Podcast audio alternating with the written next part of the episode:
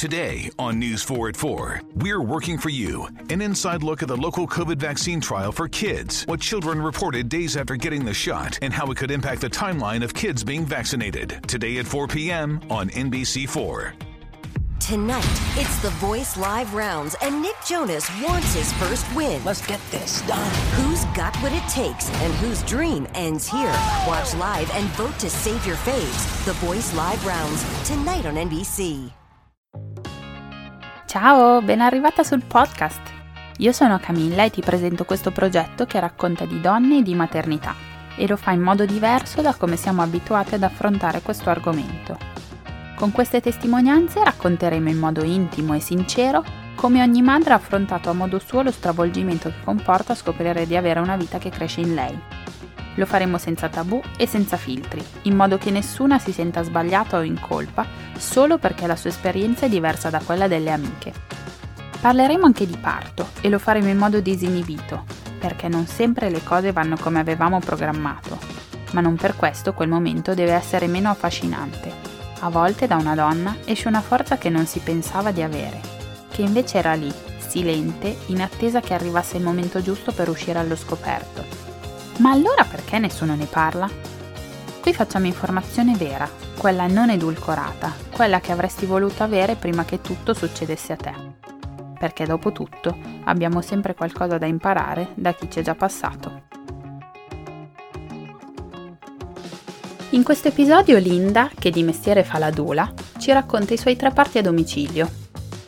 Partorire a casa è uno scenario che, nel 2021, può sembrare uno scenario quasi ancestrale, Eppure le donne partoriscono fra le mura domestiche dalla notte dei tempi e oggi, con i mezzi e le conoscenze che le ostetriche hanno a disposizione, è un'opzione possibile e sicura per molte donne. Il limite in Italia resta comunque il costo. In tanti casi è proibitivo, facendo eccezione per alcune regioni in cui il sistema sanitario nazionale rimborsa parte della spesa. Inoltre sono necessarie tante condizioni che garantiscano la piena fisiologia della gravidanza, Insomma, una scelta che non è adatta a tutte, ma che secondo i racconti è un'esperienza intensa e memorabile. Vi lascio la narrazione di Linda. Purtroppo la qualità dell'audio non è ottimale, ma spero che avrete la pazienza di ascoltare comunque la nostra conversazione, che è piena di informazioni preziose.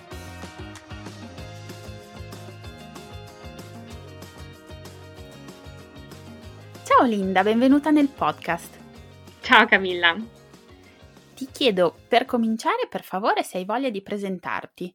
Um, ti chiederò chi sei, quanti anni hai, cosa fai nella vita e da chi è composta la tua famiglia.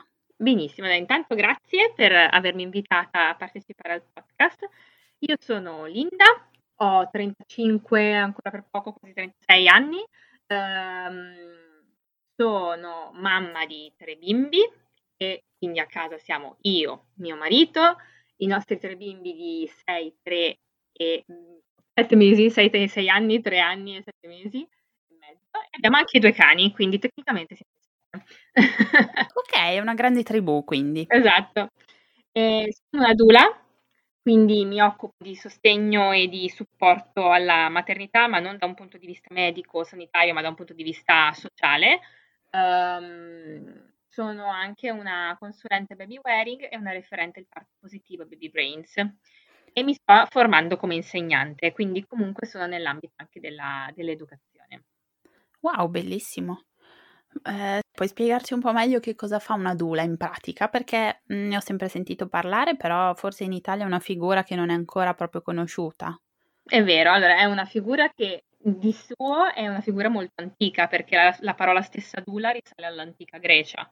Eh, era suo tempo, appunto nell'antichità, quella eh, particolare diciamo, antella che si prendeva cura della, eh, della, matrona, della padrona di casa nel momento in cui ella diventava madre, prendendosi cura di lei sotto ogni aspetto, quindi dal momento in cui diventava, eh, dal momento in cui concepiva per tutta la gravidanza e poi anche per tutta l'infanzia del bambino. Era la, in quel momento, in quella fase, diciamo che poi la figura della dula e dell'attuale ostetrica convergevano nella stessa figura.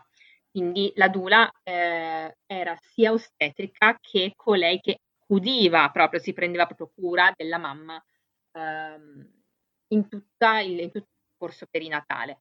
oggi come oggi le due figure sono differenziate, eh, poi ci sono ostetriche che sono sia ostetriche che dule, chiaramente se hanno fatto entrambi i percorsi di formazione. Chi è soltanto dula non si occupa della parte sanitaria, ma si occupa proprio del prendersi cura, in particolare della madre, cioè il focus della dula non è il bambino, ma è la madre.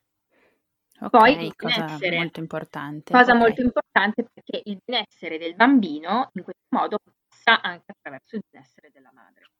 Certo. Uh, spesso e volentieri invece un po' noi stesse, un po' per cultura, un po' per background sociale, tendiamo invece a metterlo in secondo piano, in favore invece magari devo pensare al bambino, mi devo occupare del bambino, devo vedere che il bambino sta bene, sì, ok, ma se tu hai le tue energie che sono ridotte a zero, come fai a prenderti cura di qualcun altro se tu stessa non ne hai?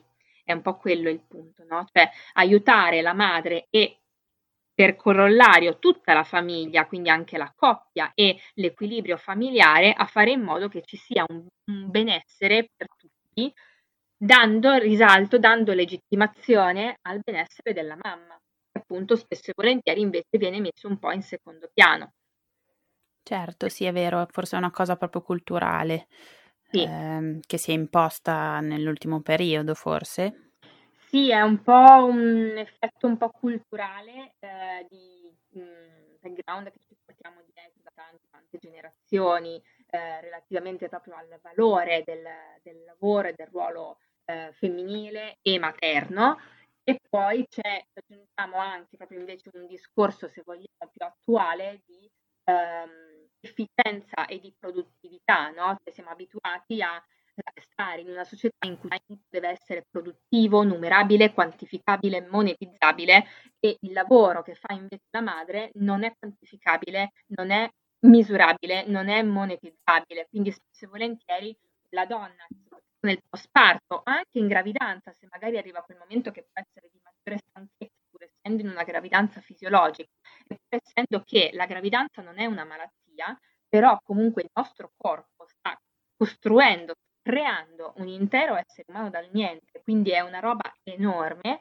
Certo. Eh, però siamo comunque portati culturalmente e socialmente eh, a pensare che se io mi fermo e mi riposo non sto facendo niente, quando in realtà appunto non è così, perché quello che sto facendo è enorme, è gigantesco, è un valore immenso eh, però non è quantificabile, non è monetizzabile, non è produttivo, non è visto come produttivo. Certo, sì, capisco, sei stata molto chiara, è una cosa nobile perché appunto non è comune occuparsi della mamma e esatto. questa figura della dula veramente mh, mm, potrebbe cambiare un po' le cose, cioè, oddio, è una cosa talmente antica da come mi dici che forse dovremmo impegnarci a fare tornare la figura della dula sì, oggi chiaramente ha un percorso un po' diverso, appunto, intanto si sono differenziati i percorsi da, ehm, rispetto all'ostetrica, ehm, è una figura formata, ci sono dei percorsi di formazione in Italia, nel mondo, in Europa, c'è ampia scelta, ehm, dei percorsi di formazione che diciamo servono a dare una formazione di base, poi tutta una serie di formazioni che si possono continuare a fare perché poi ogni dula, un po' come in ogni professione, eh, segue quello che è il proprio, eh, la propria indole, la propria passione, il proprio interesse, no? un po' come quando sei il medico, il percorso di medicina di base e poi ognuno sceglie la sua specializzazione.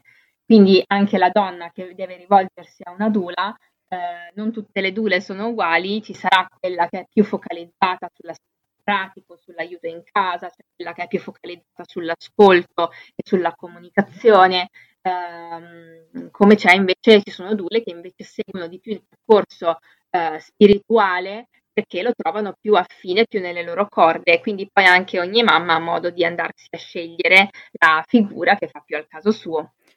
Ho capito, certo. E siete tante in Italia oppure è una cosa abbastanza rara ancora?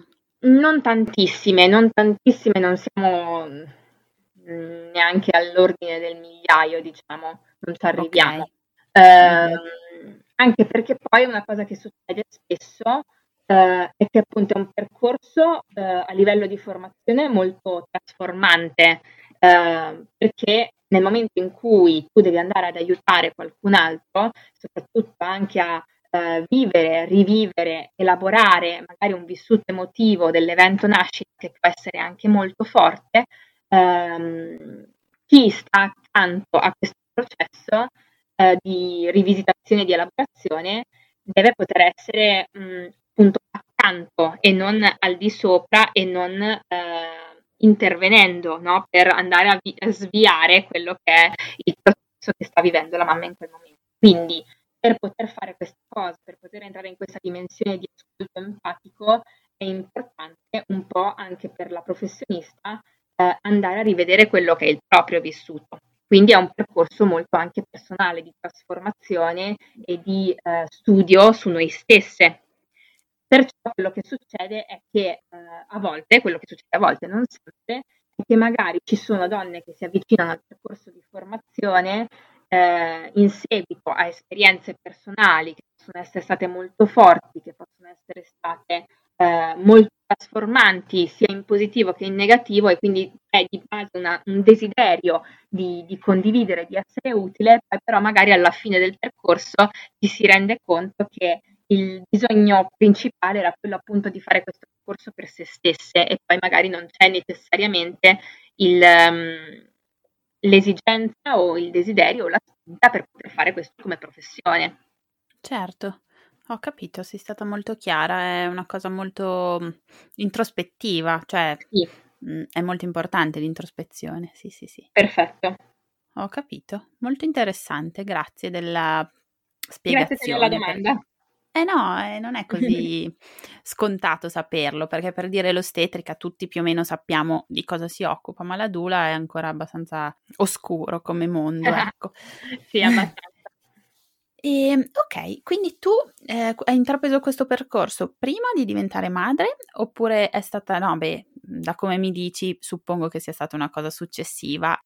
Allora, è stata un po' mh, in contemporanea con la prima gravidanza, nel senso che eh, quando io sono rimasta incinta la prima volta, ehm, vivevo ancora a Roma, eh, quindi eravamo distanti dalle famiglie di origini e io sono una persona molto curiosa ehm, e che tende anche a mettere molto in discussione tutto che mi viene proposto per, diciamo, per partito preso come status quo, ok?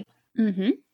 Ehm, quindi io mi interrogavo molto su quello che avrei voluto per la mia esperienza di nascita, considerando appunto anche il fatto che non avevamo aiuti da parte dei nostri, eh, dei nostri familiari, no? quindi eh, volevo essere sicura insomma di avere una situazione, un contesto che potesse fare al caso delle nostre, alle nostre necessità.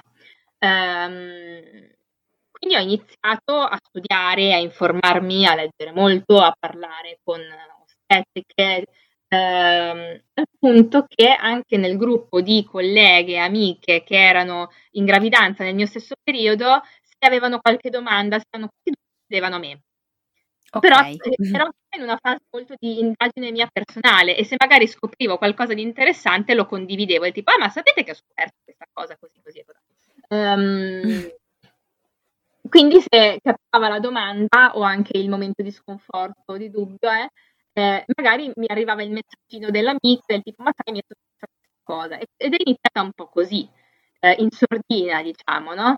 Um, intanto che poi dopo aver partorito la prima volta ehm, questa cosa è continuata perché poi appunto diventava tanto più forte bisogno di condivisione, di confronto nel post parto ehm, parlando con la mia ostetrica fu lei a dirmi ma senti un po' ma perché non approfondisci questa cosa visto che ti interessa, visto che ti piace e visto che comunque ti viene anche diciamo bene certo, era una specie di vocazione un po'. Esatto, da lì quindi poi è, è partito tutto quanto, con i percorsi che andavano in parallelo. Eh, il, um, il percorso da Dula eh, andava in parallelo con quello fatto prima il percorso da consulente baby wearing, poi appunto percorso da Dula e da operatrice olistica materno-infantile che sono andati avanti in parallelo praticamente. E, ehm, quindi diciamo tu prima di rimanere incinta già conoscevi questo mondo, cioè non era una cosa a te oscura, cioè ehm, è sempre stato un argomento che ti interessava perché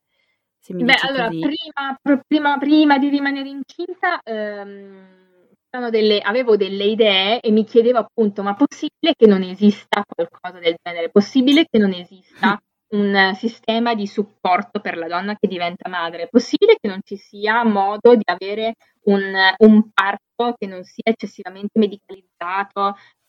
Poi noi siamo qui oggi anche per parlare del discorso di casa, no?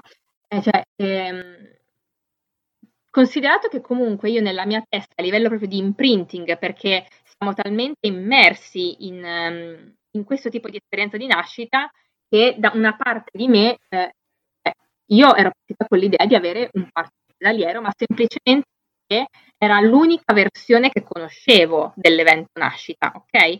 Però, pur sapendo questa cosa, nel momento in cui ricevevo i feedback appunto di amiche, colleghe che magari partorivano prima di me, o il confronto con le ostetriche che mi raccontavano come avveniva un parto ospedaliero, io dicevo sì, va bene, ok, si sarà, si sarà pur fatto sempre, sempre così, eh, che poi non è sempre, ma è delle ultime generazioni, sì. a me non è che piace tanto questa cosa. Ci sono tante cose che mi stonano, in cui io non mi sento a mio agio, ma anzi che proprio mi, ehm, conoscendomi, ehm, mi avrebbero creato problemi, anche cose piccole, perché eh, comunque nel parto la cosa importante per la donna è sentirsi al sicuro e per me l'ospedale è il luogo in cui si va quando si è malati, quando si sta male. Cioè, io sono mm-hmm. una che non ha paura del sangue, non ho paura dei medici, non ho paura di, um, del dentista, dono il sangue, uh, quindi non ho quel tipo di paura, semplicemente che per essere a mio agio, per sentirmi al sicuro, uh, devo poter essere in intimità, non voglio gente che mi ronzi intorno. Io anche agli esami dell'università non sono quella che si mette a fare il ripasso con, uh, con i compagni, io sono quella che si mette in un angolino, se ne sta per i fatti suoi, che voglio starne per i fatti miei. Certo, ok, hai, hai bisogno di pace. Ho bisogno di pace, esatto. Quindi l'idea del, del parto ospedaliero, una volta che mi è stato spiegato, anche in un ambito di fisiologia, quindi anche quando va tutto bene, come avveniva, a me metteva, mi metteva sotto pressione, mi metteva stress. Ok? E quindi da lì ho iniziato a cercare altro. Fu durante il corso di accompagnamento alla nascita con, con l'ostetrica che mi disse: eh, Guarda, che si può anche partorire in casa. Io, ah sì? Non ne avevo idea. Non ne avevo assolutamente idea. Tant'è che comunque il mio primo parto in casa non era programmato in casa, era ah. programmato nella, in, una, in, una, casa del parto, che mm-hmm. adesso non c'è più, che è chiusa, ehm, dove il, il, il, piano del parto in casa non era neanche un piano B, ma era un piano C addirittura, perché appunto, li, mh, essendo la prima esperienza di, di nascita e essendo che comunque è vero, il parto in casa ha un costo che è alto, eh, mm-hmm che c'era, perché comunque c'era questa struttura che permetteva praticamente, pur essendo accanto all'ospedale, però era organizzata eh, per dare praticamente come se fosse un parto in casa, non era proprio una casa maternità, era la casa del parto che faceva parte comunque del blocco parto di un ospedale. Ok. okay. Mm-hmm. Quello che è successo però è che quando io sono arrivata lì in travaglio con la mia ostetrica, che comunque io ho chiesto di avere l'ostetrica eh, privata a casa eh, per parte del travaglio e per poi accompagnarmi alla casa del parto, quando siamo arrivati lì non c'era nessuno, era tutto chiuso, era tutto sprangato. Oh signore, come? Nonostante noi avessimo chiamato, eh, per avvisare che comunque, nonostante l'ostetrica avessi chiamato per avvisare che io ero in travaglio e che quindi saremmo arrivati, eh, lì all'epoca funzionava che comunque per fare l'accettazione, per passare al, alla casa del parto, dovevi fare comunque l'accettazione dal blocco parto dell'ospedale. L'ostetrica del blocco parto ha detto sì sì, venite pure tranquillamente, però quando poi siamo arrivati lì non c'era nessuno. Era tutto chiuso, era tutto spento. Che bella sorpresa. È bellissima. Perciò ehm, quella è stata un po' anche il, il, il là. Eh, io ero chiaramente, considera che io ero in travaglio. Ero in esatto, stavo per chiederti a che punto eri del travaglio tu. io ciò. sono partita da casa che ero diciamo sui 4 centimetri, quando sono arrivata lì vedendo questa situazione la mia attrice mi ha pensato di fare un passo indietro perché ha detto eh, non mi sembra esattamente una situazione tranquilla. Quindi mh, mm, aspetta, ritorno mm. sui miei passi. Ottimo, per fortuna che è andata così, perché altrimenti... Mm. Esatto, quindi io rimane, ero ancora in travaglio, ero comunque in travaglio, però ero tornata un pochino indietro perché l'organismo comunque funziona bene, cioè sa riconoscere dei segnali. Ero, ero in allarme, ero in una situazione di eh, fuga, ok? Ero, ero nel pallone, anche perché per accedere a quella struttura non era esattamente la cosa più semplice del mondo, c'erano tanti esami, volevano essere proprio iper, iper, iper sicuri che la situazione fosse tranquilla.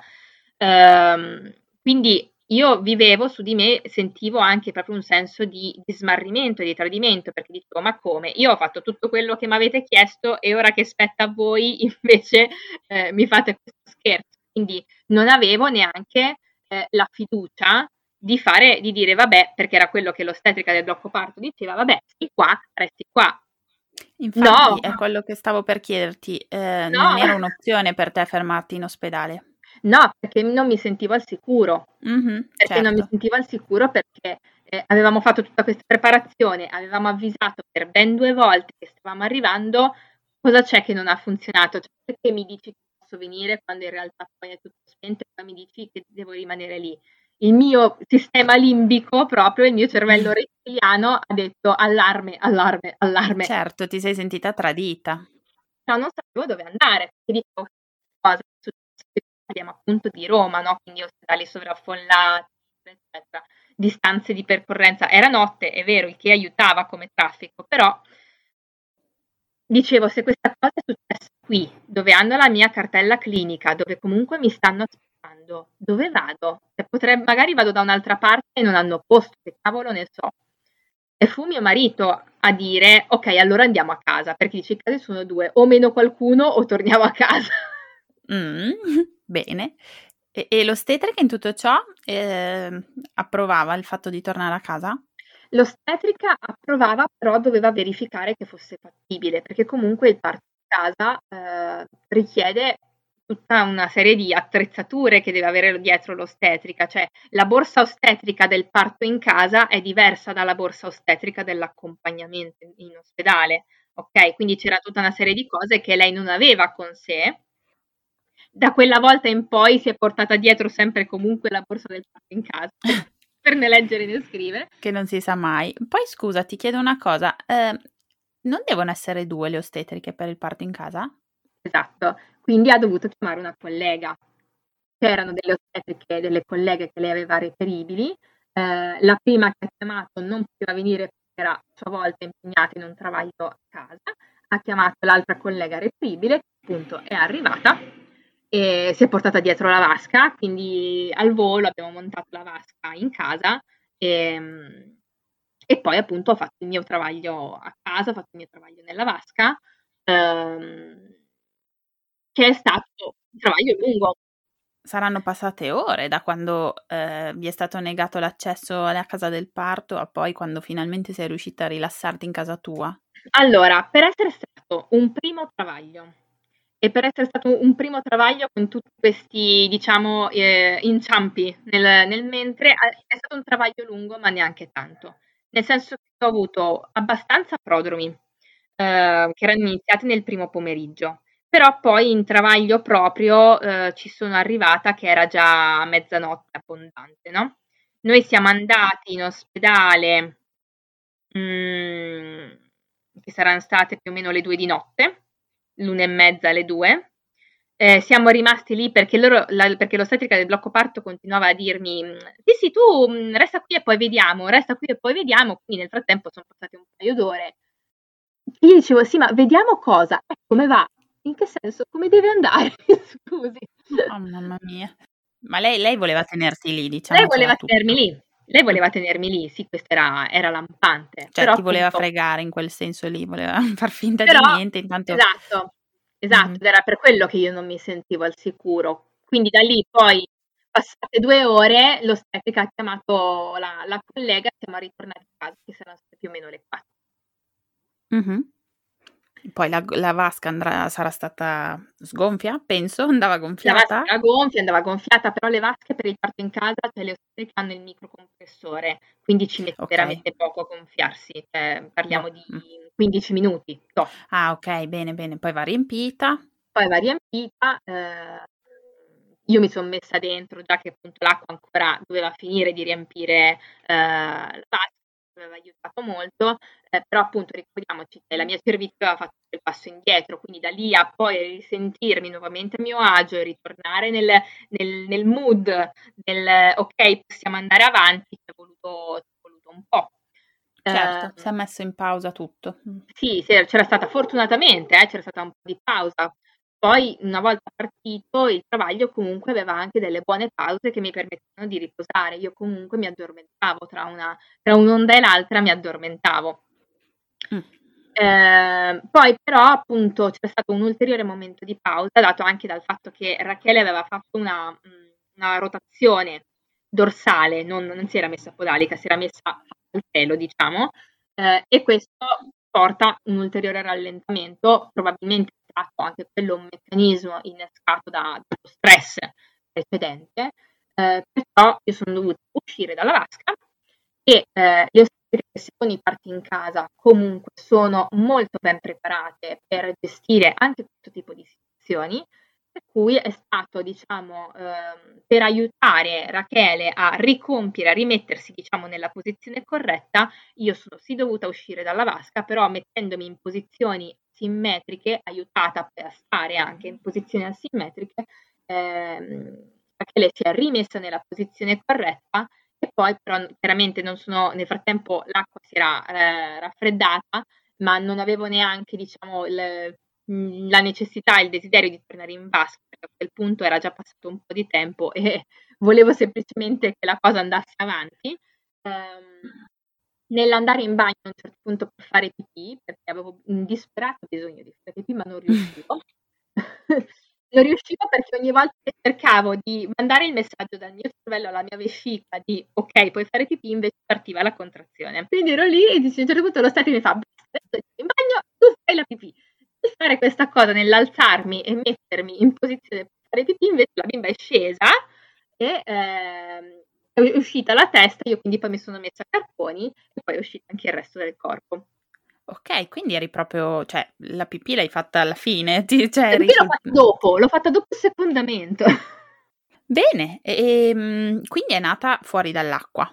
Sì, è nata fuori dall'acqua, in bagno io ho carponi, io partorisco a carponi, tutte e tre le volte io partorisco a, car- um, sì, a carponi, a quattro zampe.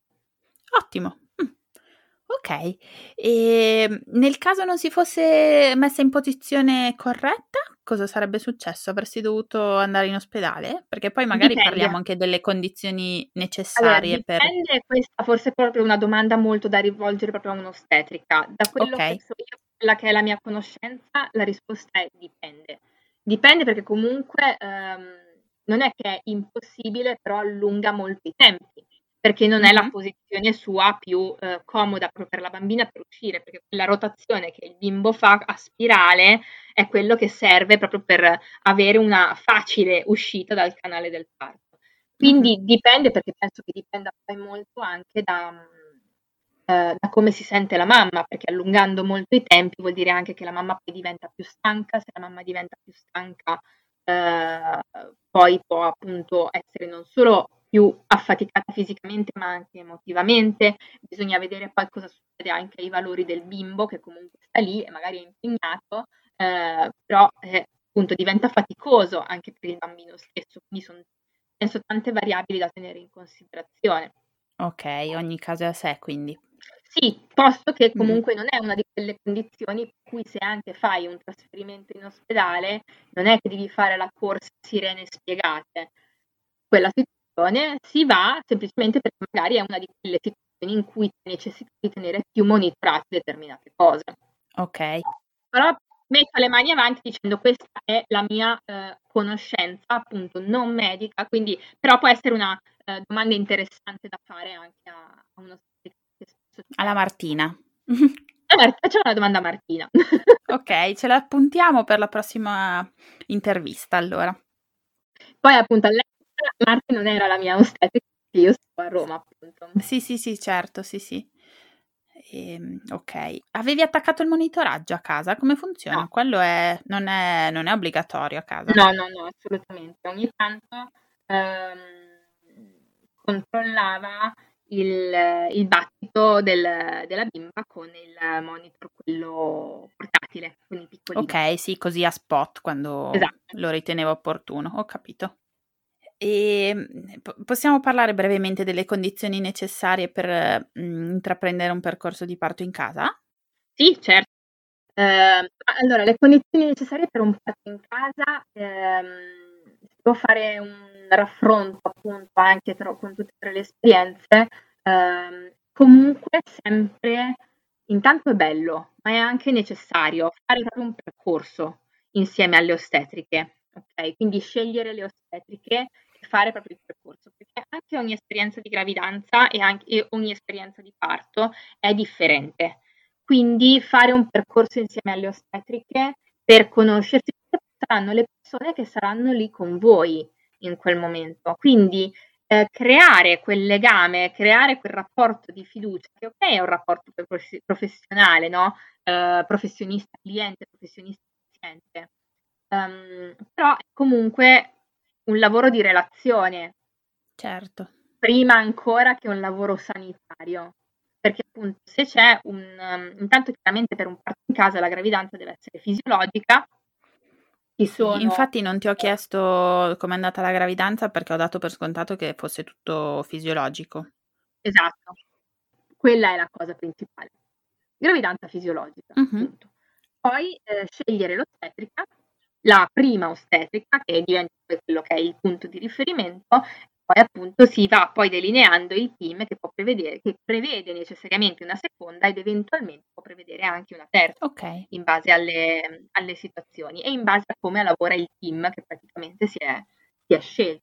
Poi ci sono delle regioni che prevedono anche eh, un rimborso parziale per le spese sostenute del parto in casa e lì poi quindi si va eh, a inserire insieme alla- alle procedure, al percorso del parto in casa, che è quello individuale con le proprie ostetriche, si va a inserire quello proprio più spiccio burocratico del, eh, dei documenti, degli esami che servono per il parto in casa, Mm.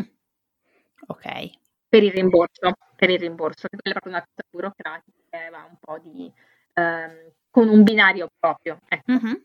Però le esigenze del parto in casa appunto sono due ostetriche, il mm, fare il corso e la gravidanza fisiologica. Ok. Poi per il, il discorso di stanza dall'ospedale, ehm, ci sono dei paletti proprio ben definiti eh, di- in termini di tempi di percorrenza o di chilometraggio nel caso in cui si partorisca in casa maternità, perché viene considerato comunque come parto a domicilio, Mm. però le case maternità per essere eh, reputate tale, a- tali hanno proprio bisogno di essere a una distanza eh, ben precisa da un ospedale di secondo o di terzo livello. Mhm.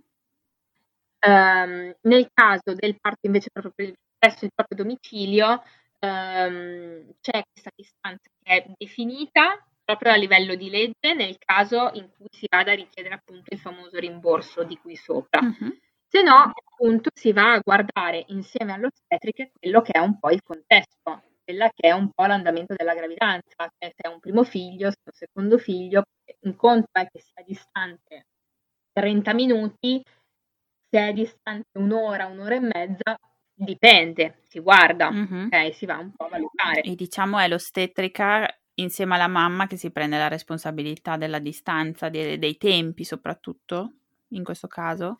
Ehm, sì, diciamo che si va a valutare insieme quello che è l'andamento della, della, della gravidanza, quello che è il sentire della mamma. Mhm. Quindi questa mamma si sente tranquilla a dire sì, io voglio fare il parto in casa, però l'ospedale più vicino dista 80 km, per dire, perché ci sono realtà in cui effettivamente è così. Mhm. Eh, quindi se quella è 80 km iniziano a diventare tante, quindi possono essere tanti sia dal punto di vista della mamma per come si sente in termini di sicurezza, ma possono essere tanti anche per le ostetriche, per come la, valutano che sta procedendo quella gravidanza, per come valutano che sta procedendo quel, ehm, il- che ne so, la- l'attività contrattile che ci può Mhm. essere eh, nel la gravidanza stessa, se un primo, un secondo, un terzo bimbo. I secondi statisticamente sono un po' più festivi dei, primi, per dire, no? Sì. Eh, un po' più rapidi per statistica. Quindi magari, ecco, 80 km può essere una distanza eccessiva. Ok, sì, poi quindi si valuta caso per caso. Io, appunto, per dire, sono una che, ehm, alla luce anche di come è andato il primo, eh, il primo parto, eh, a me mette in difficoltà proprio lo spostarmi. Mm. Che siano 5 chilometri o che siano 70 non mi fa differenza. Cioè, se io sono nel mio flusso, nel mio eh, corpo che sta facendo un lavoro e devo pensare a un certo punto che devo, devo vestirmi, devo uscire, prendi la borsa, sali in macchina, trova una posizione comoda per stare in macchina nel frattempo che arrivi dove devi arrivare, eh, e quello disturba. Sì, già quello mi mette in difficoltà. Mhm, Esatto. Ho capito. Ok, sì, poi mh, diciamo che uno intraprende un percorso così nell'ottica che vada tutto bene e che non ci sia necessità di spostarsi, quindi Sì, però nel preparare il corso con le ostetriche per il casa, prendi anche in considerazione i piani B e i piani giustamente, però si spera sempre che vada tutto come previsto, ecco. Certo. Mhm. Ok, e quindi poi è nata Rachele e cosa succede a quel punto?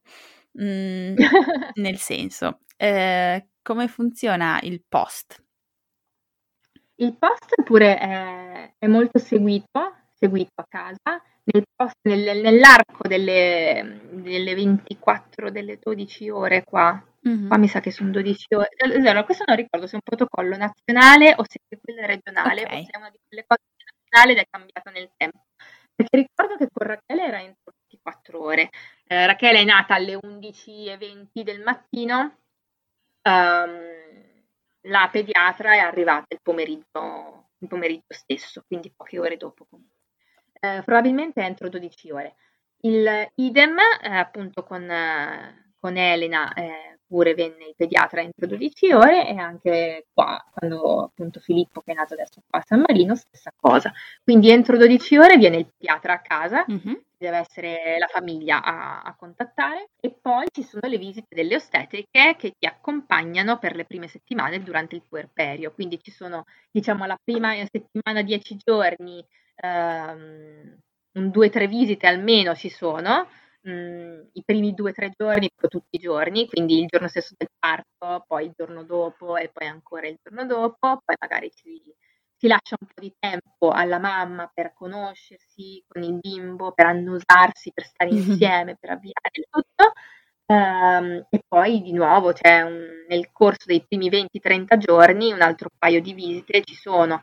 Poi ecco, questa è quante visite, il numero preciso dipende molto dal, dal team ostetrico e poi il team ostetrico stesso può valutare che magari può servirne una in più o una, o una in meno, vedendo proprio quelle che sono le esigenze di quella mamma e di quel bimbo in quel momento. Ok. Cioè magari ci sono, si vede che ci sono maggiori benefici, magari nel fare una visita in meno, perché così eh, questa famiglia si, compatta, si consolida eh, di più eh, e tutto fluisce bene, magari si rimanda poi direttamente ai 40 giorni per vedere un po' come sta l'utero, eh, lo stato di salute, eventuali ehm, lacerazioni che ci possono essere state a- alla fine. Ecco, per dire questa pure è un'altra cosa che magari eh, può essere interessante perché spesso mi viene chiesta relativamente casa, ma se ci sono da mettere punti, i punti li mettono le ostetriche. Ok, Fine. sono formate, lo sanno fare, lo fanno bene. Esatto. Ok, bene, Esatto. benissimo. Eh, brava, è una domanda che mi sarebbe sorta sicuramente. Bene, quindi sì, diciamo è un percorso che dall'inizio alla fine segue proprio, vabbè, ovviamente delle linee guida che sono uguali per tutti, però poi segue mm, il caso singolo mm, in modo personalizzato. Esatto, esatto. Bello. Soprattutto appunto per andare a cercare quel rapporto di fiducia, cioè, anche perché appunto se, ehm, come dire, ehm, mm, questa è una cosa che ad esempio a me è piaciuta molto nell'aprire la cartella ostetrica, questa volta con Filippo insieme a Martina e Giulia, no? Una domanda che mi era stata fatta è come reagisci tu quando hai paura? Mm. Io ho detto, aspetta, ci devo pensare perché la paura è una di quelle emozioni che eh, agisce molto sul nostro istinto, cioè andare a recuperare un po' quello che io faccio quando agisco l'istinto, vediamo cosa, cosa faccio io quando, quando ho paura. Era però se ci pensiamo una domanda molto sensata. Vero. Nel senso che ehm, facciamo tutto questo percorso, creiamo un legame di fiducia, ehm, magari va tutto bene, eh, però appunto il, il parto, il travaglio e il parto sono dei processi spontanei che agiscono, che funzionano bene se vengono non disturbati. Quindi se alla donna viene di entrare nel, eh, di, di, eh, di, lasciare spazio a quello che è il suo cervello istintivo, no? Quindi mettiamo parte un attimo la, la neocorteccia, la chiudiamo un attimo in un, in un angolino e lasciamo fluire tutto il resto. Cioè, se loro avessero riconosciuto nel mio fare, nel, conoscendomi appunto quando sto bene, se a un certo punto avessero riconosciuto qualche comportamento invece di quelli miei che eh, ci sono quando ho paura e quindi magari mi irrigidisco, rischiando quindi appunto poi di andare a irrigidire la muscolatura, eh, affannare la respirazione, eccetera, eccetera, loro avrebbero potuto intervenire. Certo, interessante anche questa cosa appunto eh, sempre riferendoci al percorso personalizzato. Certo. Bello, è proprio molto interessante il rapporto di fiducia che si crea e sì. lo trovo molto bello. Importante dire anche, mm, facendo un confronto, questo sempre non per dire che uno è meglio o uno, uno è peggio, ma per dire che sono cose appunto, come nel mio caso, che su di me hanno un impatto. Ok, quindi per dire, nel, se c'è un parto in ospedale, soprattutto se c'è un parto un travaglio e un parto che durano alcune ore, è probabile che si vada ad esempio a incontrare il cambio turno del personale.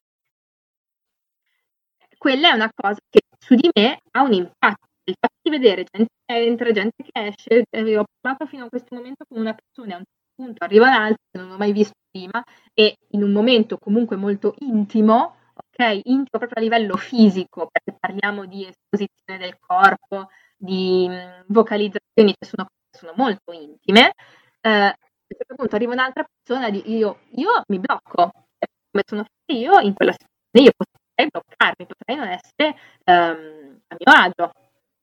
Nel parto di casa, perché anche sono in due o anche in tre, non solo perché um, si possono confrontare tra di loro, quindi se hanno bisogno di tenere d'occhio qualcosa, eh, si possono confrontare, valutare insieme, quindi avere più punti di vista, ma anche perché in questo modo, anche se fosse un'esperienza di tante ore, loro si possono aiutare, si possono supportare, si possono dare il cambio, ma dare il cambio tra di loro, sono sempre le stesse persone che tu hai conosciuto già dalla gravidanza durante il percorso. Sì, chiaro.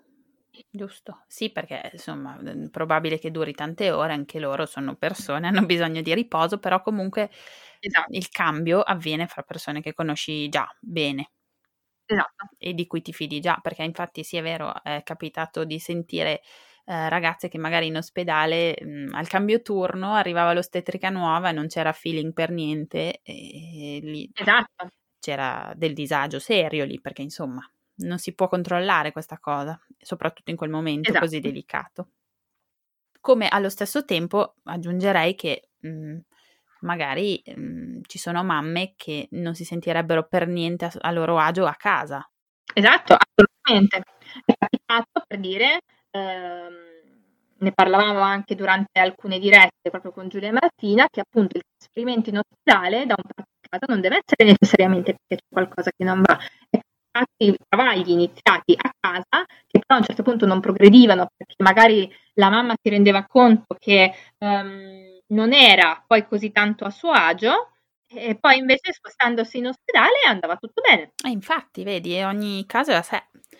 E ci sta di, tra virgolette, fare errori di valutazione, nel senso che magari io penso che sarà la, mia, la strada migliore per me e poi magari non la è, perché non mi fa stare bene. Esatto. Mm-hmm.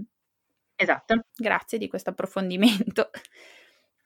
e adesso torniamo a parlare di te perché ti ho fatto fare un excursus enorme su tutta questa teoria. Ah, beh, tornando agli altri parti, gli altri parti allora, ehm, Elena è stato un, tra- un parto, un travaglio velocissimo. Ho avuto varie giornate di false partenze prima, mm. E, e, invece poi ero stanca, poi era, appunto eravamo ancora a Roma, faceva caldissimo, era luglio, quindi c'erano 40 gradi, eh, non ne potevo veramente più, non ne potevo veramente, veramente, veramente più. E a un certo punto mh, c'è stato un giorno in cui appunto avevo richiamato la, la mia ostetrica e avevo contrazioni anche piuttosto avvicinate ogni 5 minuti, ma erano blande. Mm. E io le telefonavo e dicevo, guarda, io sto qui, eh, le sento, sono anche ogni 5 minuti, però cioè, sono qua al telefono con te, ne stiamo parlando, non è che cioè, non, non, non sono proprio convinta. E lei fa, vabbè, il secondo può succedere, ti vengo a dare un'occhiata. Viene a darmi un'occhiata, c'era dilatazione, ma era dilatazione passiva, quindi ancora la bimba va proprio altissima. Ehm, e, e fa, vabbè, tu vai a fare un riposino. Vado a dormire, mi sveglio, non c'era più niente. Calma, Ah. io incavolatissima, incavolata nera. Perché tu ormai eri pronta. Esatto. E poi appunto cioè, non- era- ero stanca dal, dal caldo, cioè, ero, ero arrivata. ehm, e a quel punto ho detto, va bene, allora adesso io non faccio niente, io mi riposo, ciao. Quindi tutta la giornata io l'ho passata a riposare, la sera pure alle 9 quando ho messo a dormire Rachele, e vado a dormire pure io, così proprio a sfregio, Bene. mi riposo. E mi sveglio due ore e mezza dopo, alle 11 e mezza, con le, ma proprio in pieno travaglio, cioè mi sveglio proprio con le contrazioni, quelle piede. Oddio. Ok? Meno male ti eri riposata per bene. Esatto. Però appunto dico, vabbè, allora mi metto una, eh, mi ricordo che avevo svegliato mio marito dicendo mi metto un attimo sul divano perché metti, metti, metti che un altro scherzo come quello di, di ieri, cioè mi incavolo poi. Mhm. Mi metto un attimo sul divano a respirare, così è, mm, un paio di, di onde dopo si rompe il sacco proprio splash, con una, con una, una pozzanghera Sul proprio divano. sul divano. faccio, Fantastico. ok, ok, allora ci siamo veramente stavolta, allora a questo punto posso anche chiamare. Mm. Ho chiamato la mia dula, ho chiamato le ostetriche, ehm, è arrivata prima la dula delle ostetriche, puro caso, semplicemente perché il raccordo anulare era più sgombro dalla sua parte che dalla loro. Ok. Ma da quando cioè, sono arrivate loro, erano le, le 11.40, quando io sono- mi sono alzata dal letto, ehm, Elena è nata all'una e un quarto. Ok, eh, in un lampo, veramente. Mm. in un lampo. In un lampo noi poi in quell'occasione avevamo allestito, appunto questa volta eravamo partiti direttamente con l'idea del parto in casa e anche lì ci eravamo fatti i vari piani eh, A e B che però erano, a parte l'eventualità appunto di doversi trasferire in ospedale, ma quella era mh, in una situazione appunto di, se dovesse fare qualcosa di non fisiologico, Mhm. cui dobbiamo andare in ospedale, avevamo scelto un ospedale di riferimento, però anche sul discorso dello stare in casa avevamo eh, detto dove ci mettiamo per il parto. Ehm, e avevamo due opzioni, cioè stare dentro o stare fuori, perché comunque noi avevamo un cortile molto grande, isolato, Ah, ok. e avevamo quindi, siccome appunto faceva veramente, cioè era stata un'estate veramente a livello di caldo, cioè le temperature erano 38-41, Mamma. questo era il, il range. Ok. Eh, ho detto ok, se è di giorno stiamo in casa perché in casa è più fresco, se di notte stiamo fuori, avevamo allestito la tenda da, da campeggio con la piscina, con la, con la vasca, no la piscina Ma scusami, dai, non avrei preso in considerazione l'opzione esterno, in effetti. e infatti è stato così, cioè siamo stati fuori, siamo stati È fuori. nata sotto le stelle. Avevamo Beh no, sotto la tenda, Ah, dai. tenda, eh, anche lì appunto la- io ero- mi ero infilata nella vasca, la vasca vuota, con mio marito che fa dai aspetta un attimo che ti riempio la vasca, no, entro adesso, mi tenevo il, il tubo praticamente addosso, intanto che si riempiva la vasca, perché avanzava veramente molto molto molto velocemente, era un travaglio molto incalzante, molto focoso e mi ricordo che avevo questa sensazione di essere un po' psicopatica perché da un lato appunto la sensazione fisica era molto forte, molto incalzante. Allo stesso tempo però eh, ero felicissima perché dicevo wow che figata, sto già a punto, perché io la sentivo comunque che scendeva, quindi mi rendevo conto dell'avanzare molto veloce, che da un lato dicevo porca miseria io non ce la faccio dietro, fai più piano per favore, e dall'altro però dicevo che figata, sì. Sì, sì, sì, proprio una sensazione diversa dal primo, cioè dal, dal primo parto, Esatto. dico. Ehm, hai proprio sentito tutto quello che stava succedendo, l'hai sentito perfettamente perché è successo velocissimo. Sì, esatto, anche nel primo, però appunto nel primo col fatto che c'erano stati gli spostamenti, col fatto che c'era stata quella fregatura, no? Del... Certo, magari non hai avuto neanche modo di concentrarti sulle tue sensazioni in certi momenti. Più che altro eh, ho fatto fatica, eh, sì, non riuscivo a concentrarmi, quindi le, per una parte le ho, passami il termine, le ho subite. Cioè non riuscivo a starci, a seguirle, non riuscivo a seguirle, no? Quindi io, io ho un ricordo della, per dire, della fase di dilatazione del primo travaglio lunghissimo, come se non dovesse finire mai, perché ci sono stati appunto tutti questi aggiustamenti no, da dover fare. Nel secondo invece è stato completamente l'opposto. E io trovo anche una, come dire, un riscontro anche nel carattere proprio delle mie bimbe da questo ah, punto sì, di eh? vista, da come sono nate e come sono loro di carattere. Cioè Rachele, per dire la mia grande, è una bimba che ha bisogno di tempo per adattarsi alle cose, magari ha desiderio di provare tante cose nuove, eh, di fare tante esperienze, però nel momento in cui ci si trova ci mette abbastanza tempo per adattarsi, per aggiustarsi, per trovare la sua dimensione, per trovare il suo modo. Um, Elena invece contro è una che le cose o le fa o non le fa, appunto, e quando le fa le fa a razzo. Pensa a te, che bello anche questo. Cioè, mi piace perché sei molto attenta a queste cose. Io sono forse un po' superficiale no, su queste cose qui, però quando me le raccontano rimango a bocca aperta, nel senso che mm, si dice che la nascita influenzi poi un po' il carattere. Certo. Però sì, sì, sì. Eh, non tutti siamo in grado di coglierlo poi nella vita quotidiana dei nostri bimbi. Vero, vero. Filippo invece è stato allora, eh, arrivato un po' così eh, in maniera completamente inaspettata, cioè nel senso che noi il desiderio magari di un terzo bimbo sì l'avevamo, ma volevamo aspettare. E, ehm, e invece lui ha deciso di fare così. Bene. Nonostante le precauzioni del caso, eh, lui ha deciso di, che era il momento, arrivato il momento di arrivare, eh, per la prima settimana, dal, quando fatto i due test eh, positivi, che non, non, me ne capacitavo proprio, eh, è stato di, di limbo, di, di, sconforto, di confusione, perché noi ci eravamo trasferiti da, da poco a San Marino.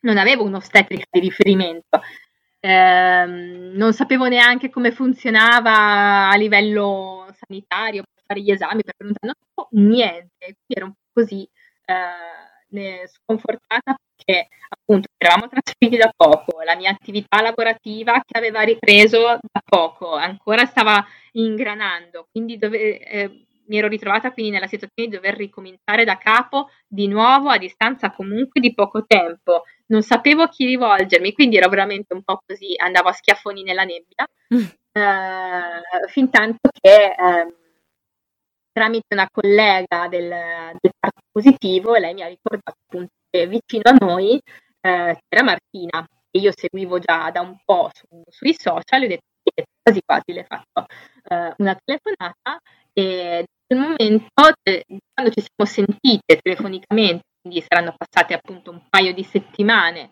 rispetto a, a quando avevo scoperto appunto che Filippo era, era tra noi, mm-hmm. eh, da lì poi era, mi, ero già, mi ero già calmata, il fatto solo di avere quell'aggancio ero già a posto.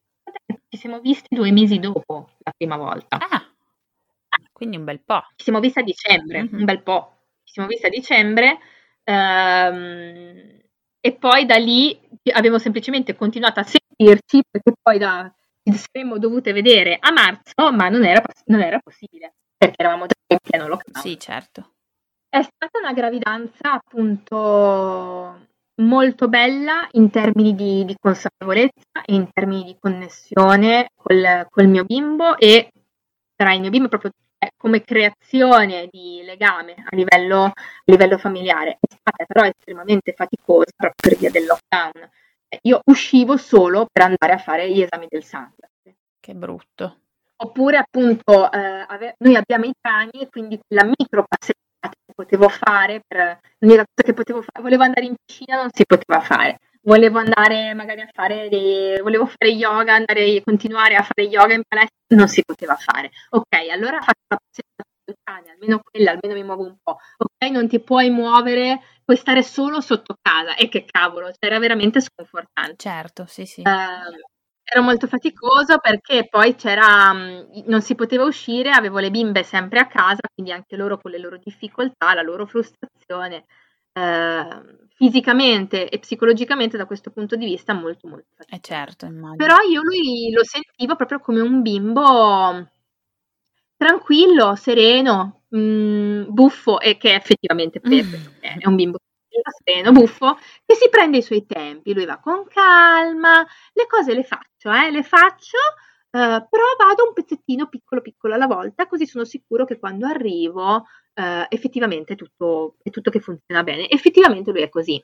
E anche col travaglio poi è stato così, cioè il suo è stato un travaglio. Io gli chiedevo questo, io mi ricordo che ne parlavo con Giulia e Martina e mm, mi ricordo proprio che glielo chiedevo, no? sia mentalmente che ad alta voce, mm. ho detto facciamo una via di mezzo, non una cosa lunga come quella di Rachele, ma neanche la cavalcata delle Valchirie come con Elena, che è veramente tanto da sostenere. È bello spiegarsi in fretta, però fisicamente molto molto impegnativo. Mm-hmm. Sì, partiamo questo mito che il parto rapido è tutto, tutto piacere, no? Eh no, perché appunto è, fai fa- cioè non gli stai dietro, è come quando hai qualcuno che ti tira, no? E che andiamo, andiamo, andiamo, andiamo, andiamo, e, tu, e ti, ti, ti, traina e tu non gli stai dietro. Certo. Eh, effettivamente è stato così. Cioè, io ho avuto un travaglio molto tranquillo, abbiamo preparato la vasca, però io non mi sono... Giusto così, mm, la vasca la prepariamo, però io non mi immaginavo di partorire dentro la vasca, effettivamente non, non l'abbiamo usata. Mm ho riposato, cioè la fase prodromica me la sono proprio, cioè io stavo stesa sul mio materasso e dormivo, mi svegliavo quando arrivava la contrazione e poi dormivo. Tant'è che a un certo punto una delle ostetriche eh, è scesa per Mela, perché erano in tre, um, per, per, controllare appunto, perché diceva, oh, sono un po' di ore che hai prodromi, perché nel frattempo eravamo arrivati a, dalla sera alle nove si erano fatte le tre di notte, mm. sono un po' di ore che i prodromi, io le ho chiamate che ero ancora in fase prodromica perché comunque eravamo un po' distanti, perché io sto a San Marino, loro stavano, eh, Martina stava, sta verso Ravenna invece. Ok, sì, quindi un bel pezzo. Mm.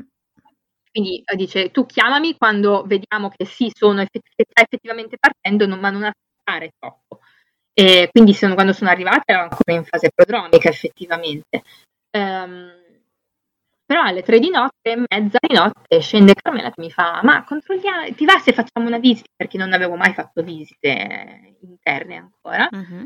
Perché sono tante ore che i prodromi. Dicevo, uffa, però, cioè, alle tre di notte io sono, se devo stare ancora nei prodromi, qua la faccenda è lunga. E invece stavo da 6 centimetri. Ottimo. Però appunto era, era, così tranquilla, io dormivo, respiravo, stavo lì, dormivo. Eh.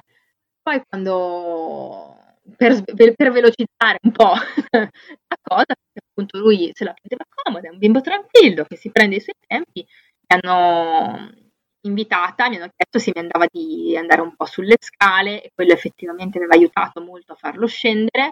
Um, poi mi sono spostata sotto la doccia, che saranno state le, neanche le 5 del mattino, spostandomi sotto la doccia ho rotto il sacco e 20 minuti dopo lui è nato. In un secondo, poi da lì. Eh, in quasi un secondo, ci ha messo un pochino, ehm, nel senso è uscita la testa, però non era proprio, non aveva fatto proprio tut, tutta la rotazione. Quindi ci sono state um, due o tre spinte per far uscire la testa. Ok. Non aveva fatto proprio tutta quanta la rotazione e quindi ri- faceva un po' fatica con, con le spalle. Quindi vedendo che due contrazioni dopo lui ancora appunto non riusciva a liberare le spalle, essendo che non era proprio dritto in asse rispetto al, alla vagina, diciamo, ma era appunto un pochino in diagonale, era un pochino storto. Sì. Eh, una delle ostetriche l'ha proprio aiutato piano piano a completare quella rotazione e da lì lui è uscito. Mani sante dell'ostetrica. Sì. ok. Sì, sì, veramente mani sante. Eh sì. E quindi è nato nella doccia?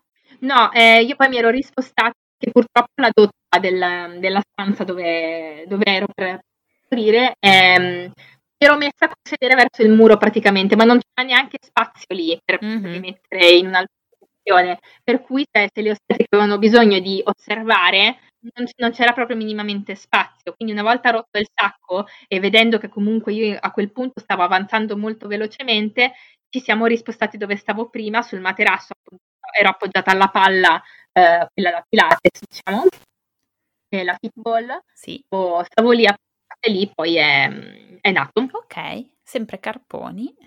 Hai detto che sì, tu partorisci carponi. carponi. Che bello. Un conto è sentirle da lontano, un conto è sentire un racconto così ben approfondito e ben spiegato. Mm, fa venire voglia di provare. Beh, eh, è un'esperienza molto intensa. Certo. Se è quello che si sente giusto per, per sé, ehm, penso che sia veramente un, un grandissimo valore, un grandissimo proprio cioè, il modo quello che si sente giusto per sé è il modo migliore in cui incontrare per la prima volta il tuo bimbo. Che sia parto in casa, parto in ospedale, casa maternità, ci sono varie opzioni, esatto. ognuno deve fare quello che più la fa stare serena, cioè per quanto possibile ovviamente, perché poi ci sono casi particolari. Esatto, perché poi quello che accade nel parto in casa è che non si viene separati dal bambino.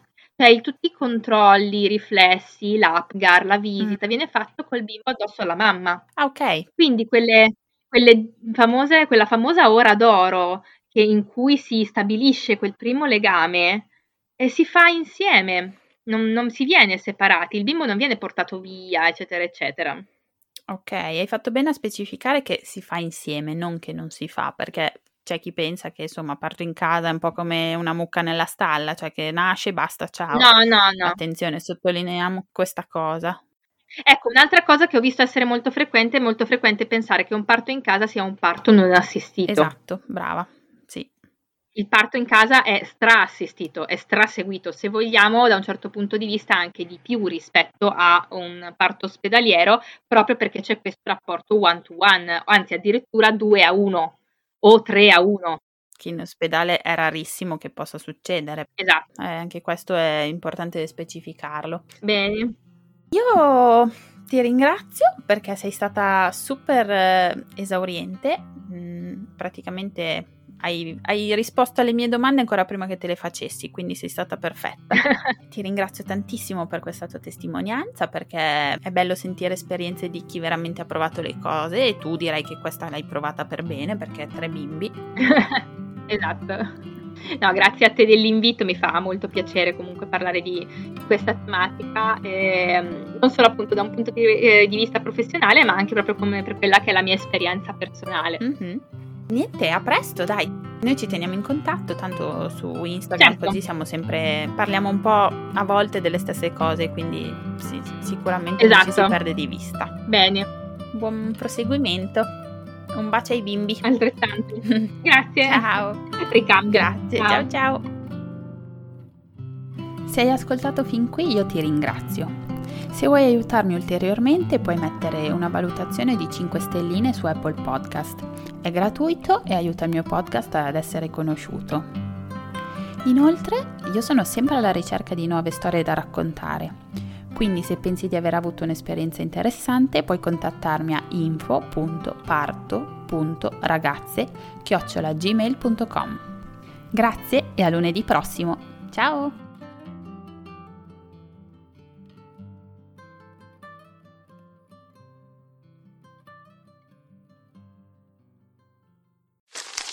Me, me, me, me, me, but also you.